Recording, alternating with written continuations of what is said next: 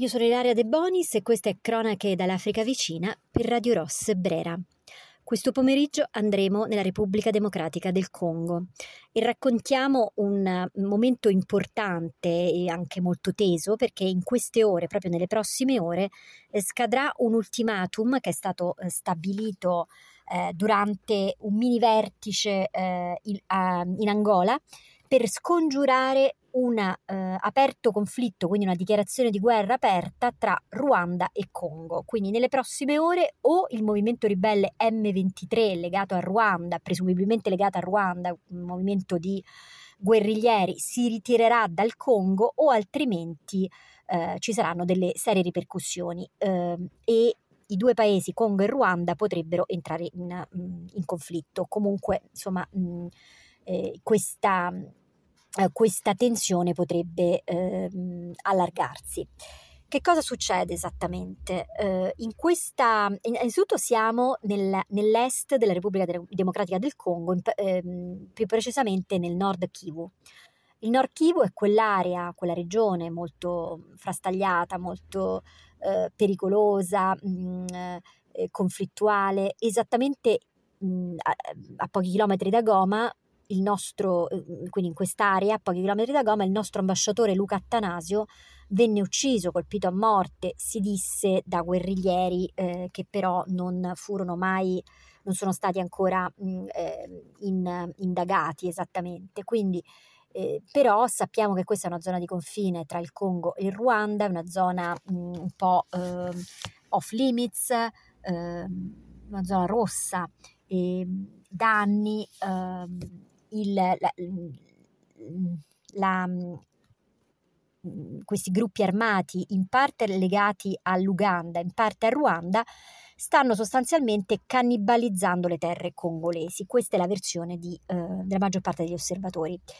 Il Ruanda si difende dicendo che non ha nulla a che vedere con l'M23, col movimento armato, eppure un rapporto delle Nazioni Unite segretato, non ancora reso pubblico, ma ehm, in parte divulgato dalla stampa ad agosto scorso, dice che afferma che effettivamente ci, convol- ci sia un coinvolgimento del governo del Ruanda nei confronti di questo movimento armato e che quindi in realtà l'M23 è, è manipolato, è governato in qualche modo dal paese uh, di Paul Kagame. Uh, questa, questa affermazione è molto, insomma, molto, pericol- molto, molto forte e viene sostenuta da molti osservatori, tra cui diversi eh, missionari, cooperanti, diverse fonti eh, da, da, me sentite eh, nel corso del, degli anni. Uh, si dice infatti che mh, il, la, la, responsabilità di Paul Kagame sia mh, più che uh, accertata e, il motivo, i motivi sono svariati, non ultimo il fatto che Uh, come testimonia anche un rapporto delle Nazioni Unite risalente a 12 anni fa, il rapporto ma- Mapping, uh, la violazione dei diritti umani e il continuo massacro di congolesi da parte del vicino Ruanda può essere uh, dovuto, può, può avere delle, delle, motivazioni legate al conflitto Hutu-Tutsi e poi vedremo più nello specifico cosa questo significhi. Per ora basti pensare che la maggior parte dei componenti del movimento M23 e che lo stesso Paul Kagame sono di etnia Tutsi. Dunque questo ci inizia a far capire e comprendere quanto il conflitto etnico sia qui eh, rilevante. Ma cosa accade?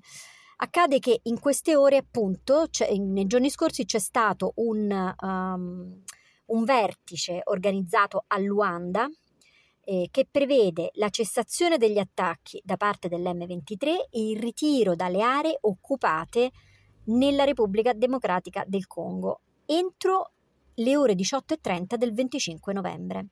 L'accordo prevede anche il dispiegamento della forza regionale della comunità dell'Africa orientale in queste aree e la cessazione assoluta di ogni sostegno dato all'M23 e ad altri gruppi armati nel Congo, nell'est del Congo. Um, se l'M23 rifiuta di disimpegnarsi, I capi di Stato della comunità degli Stati dell'Africa orientale daranno istruzioni alla forza regionale di usare le armi, di usare pesantemente le armi, perché finora comunque sono state utilizzate, ovviamente. Ma questa ultima affermazione è importante perché è un po' una dichiarazione di guerra. O l'M23 se ne va dal Kivu oppure scoppierà un conflitto. Questo lo hanno detto i eh, decisori durante l'incontro eh, del, di Luanda.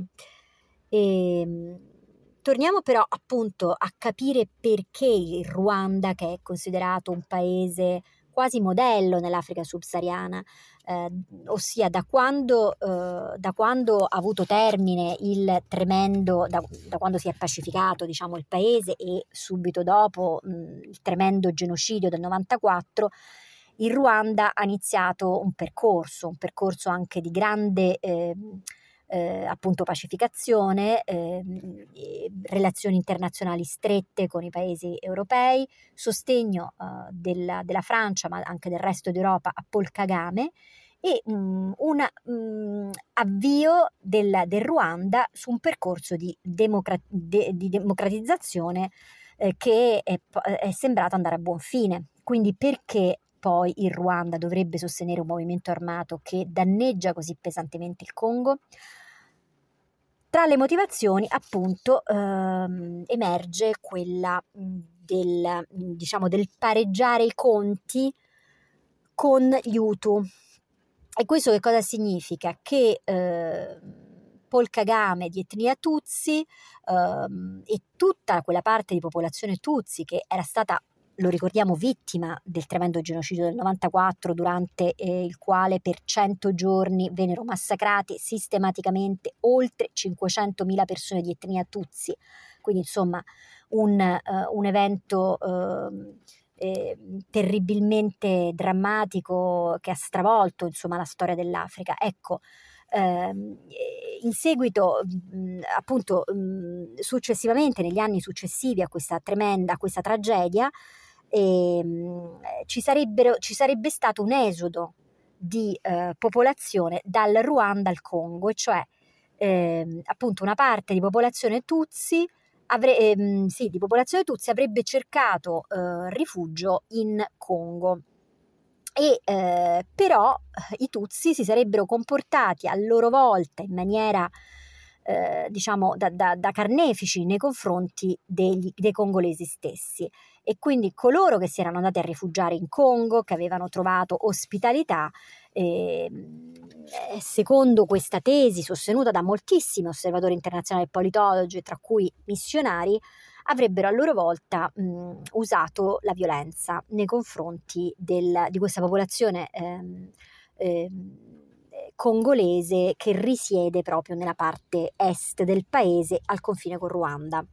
Questa affermazione è stata fatta ripetutamente, la si trova nel rapporto mapping, ma ehm, è stata anche eh, ribadita da mh, diversi osservatori al Senato della Repubblica in Italia. In particolare, Dieci anni fa venne appunto, ci fu una testimonianza importante a Roma da parte di Jean-Jacques Dicou, che portavoce, era portavoce del Comitato Azione Repubblica Democratica del Congo, in, eh, in occasione dell'uscita del famoso rapporto delle Nazioni Unite. E lui disse esattamente, qui cito eh, virgolettando, tra il 1996 e il 97 per il Ruanda fu l'occasione giusta per pareggiare i conti con gli Hutu scappati dalla Repubblica Democratica del Congo nel 1994. Inizia il massacro del popolo congolese e l'occupazione delle loro terre, con i quali i ruandesi subentrano alla popolazione autoctona. Quindi si dice che i Tutsi sarebbero subentrati alla popolazione autoctona di etnia Hutu, che scappavano dalla Repubblica Democratica del Congo, incalzati da invece una popolazione ruandese che andava a, ad occupare eh, quelle terre. Quindi c'è stato un, un, for, una, un forte conflitto. E, ehm, cioè si sarebbe verificato ciò che ancora oggi la comunità internazionale non ha il coraggio di definire genocidio. Questo dice eh, il portavoce eh, Jean-Jacques Dicou. In quegli stessi anni, a fine no, anni 90, si formarono due schieramenti in, in Africa, eh, gli amici e gli alleati del governo di Kinshasa e gli alleati del Ruanda. E questi schieramenti sostanzialmente proseguono tuttora. E, ehm, il, la l'attualità del Congo oggi è drammatica perché questo movimento di guerriglieri, l'M23, eh, ha intanto ha occupato delle postazioni strategiche in Congo, in particolare la città di Bunagana, conquistata il 13 giugno scorso eh, ed è una città strategica poiché a pochi chilometri da Goma, eh, nel nord del Kivu. Mh, mm, sono eh, dopo, dopo, 120 giorni, eh, cioè 4 mesi di assedio, la città eh, di Bunagana è stata occupata tramite, dal Ruanda tramite la sua milizia terroristica. Mm. Però eh, il mondo, il mondo, il resto del mondo, la comunità internazionale rispetto a questa, eh, a questa occupazione ha taciuto e quindi la, la, versione ufficiale, la versione diciamo di, eh, di chi eh, sospetta un'implicazione del Ruanda è che il Ruanda di Kagame in qualche modo sia protetto dalla comunità internazionale. Perché? Perché è un paese intoccabile, perché appunto è il paese che è stato fortemente voluto in, questa, in questi anni. Kagame è stato fortemente sostenuto poiché era stato appunto apparteneva alla, alla, eh, etnia eh, vittima eh, perché appunto il genocidio eh, ruandese aveva suscitato un grandissimo, una grandissima reazione di sdegno internazionale, quindi si era protetto questo presidente che in qualche modo rappresentava tutte le vittime. Uh, una nota inviata all'agenzia stampa Fides dal collettivo Pace per il Congo afferma che dal novembre 2021 oltre 150.000 persone sono fuggite dai loro villaggi in Congo. Alcune si sono rifugiate in Uganda, altre sono state ospitate in famiglie residenti in zone protette. Secondo fonti anonime, l'M23 sta reclutando nuove leve nei campi profughi allestiti in Uganda e in Kenya e fornisce un addestramento militare. Ora, mh, mm, si chiede una nostra fonte eh, in, che, che, attualmente vive in Italia ma che per oltre 30 anni ha vissuto in Congo, cioè Don Giovanni Piumatti. Si, eh, si chiede, ma è possibile che le armi di questo movimento armato M23, uno dei, peggiori, dei gruppi peggiori, eh, siano più potenti di quelle delle Nazioni Unite, perché le Nazioni Unite non intervengono o se ne intervengono sono così poco efficaci? E mhmm, queste sono domande legittime eh, perché, mh, mhmm, perché mh, mhmm, ci si chiede inoltre, insomma, come è possibile che non si riesca ad affrontare un gruppo di ribelli che per quanto ben armati sono comunque, non, non sono comunque un esercito, non rappresentano una forza militare ufficiale, quindi potrebbero essere contrastati. Perché nessun tribunale internazionale sanziona il Ruanda? Perché nessun leader internazionale parla eh, di Kagame e del rapporto tra il Ruanda e l'M23? Perché questa stretta relazione che è stata mh, dimostrata, poiché eh, rientra dentro un rapporto delle Nazioni Unite, sebbene segretato, questa relazione non viene esplicitata, non viene denunciata, non viene denunciata nei consessi internazionali. Mm, nonostante poi il presidente del Congo abbia espulso l'ambasciatore del Ruanda dal proprio paese, quindi insomma le prove del coinvolgimento del Ruanda siano chiare. Perché questo non viene detto? E l'ipotesi di moltissimi osservatori, tra cui i missionari da noi ascoltati eh, e i rifugiati politici come Pier Cabezza, laureato in biologia, insegnante in Congo, fuggito in Italia anni fa, è che eh, e qui cito, nessuno voglia seriamente risolvere il rebus congolese e toccare Paul Kagame. Nessuno vuole parlare di genocidio contro i congolesi perché questo comporterebbe una presa di posizione troppo drastica nei eh, confronti dell'attuale Ruanda. Toccare il Ruanda, insomma, è un po' come toccare Israele. Sono considerati vittime della storia e quindi non giudicabili. Questo invece lo afferma il missionario eh, Don Piumatti. Sono 27 anni di silenzio e di impunità sotto gli occhi della comunità internazionale. Tutte le persone che dovevano sapere ora sanno. La comunità congolese sta organizzando molte iniziative. Il Parlamento europeo ha fatto una proposta di risoluzione che chiede ai paesi di fare in modo che l'ONU riprenda il rapporto mapping, ma di fatto questo importante rapporto delle Nazioni Unite ancora oggi a 12 anni di distanza è negletto e eh, non attuato, non, non è sostanzialmente dimenticato. Ecco, queste sono domande importanti che noi ci poniamo in un momento delicato, delicatissimo, perché tra poche ore appunto scade questo ultimatum e se l'M23 non si ritira da Ruanda, il rischio di una seria guerra esiste. Fino adesso non che non ci sia stata la guerra, ma era comunque una guerriglia, cioè si parla di milizie armate e non di eserciti che si fronteggiano. Dunque è importantissimo capire che cosa succederà e se veramente eh, esista questo legame tra mh, il, il, Ruanda di Kagame e i gruppi armati.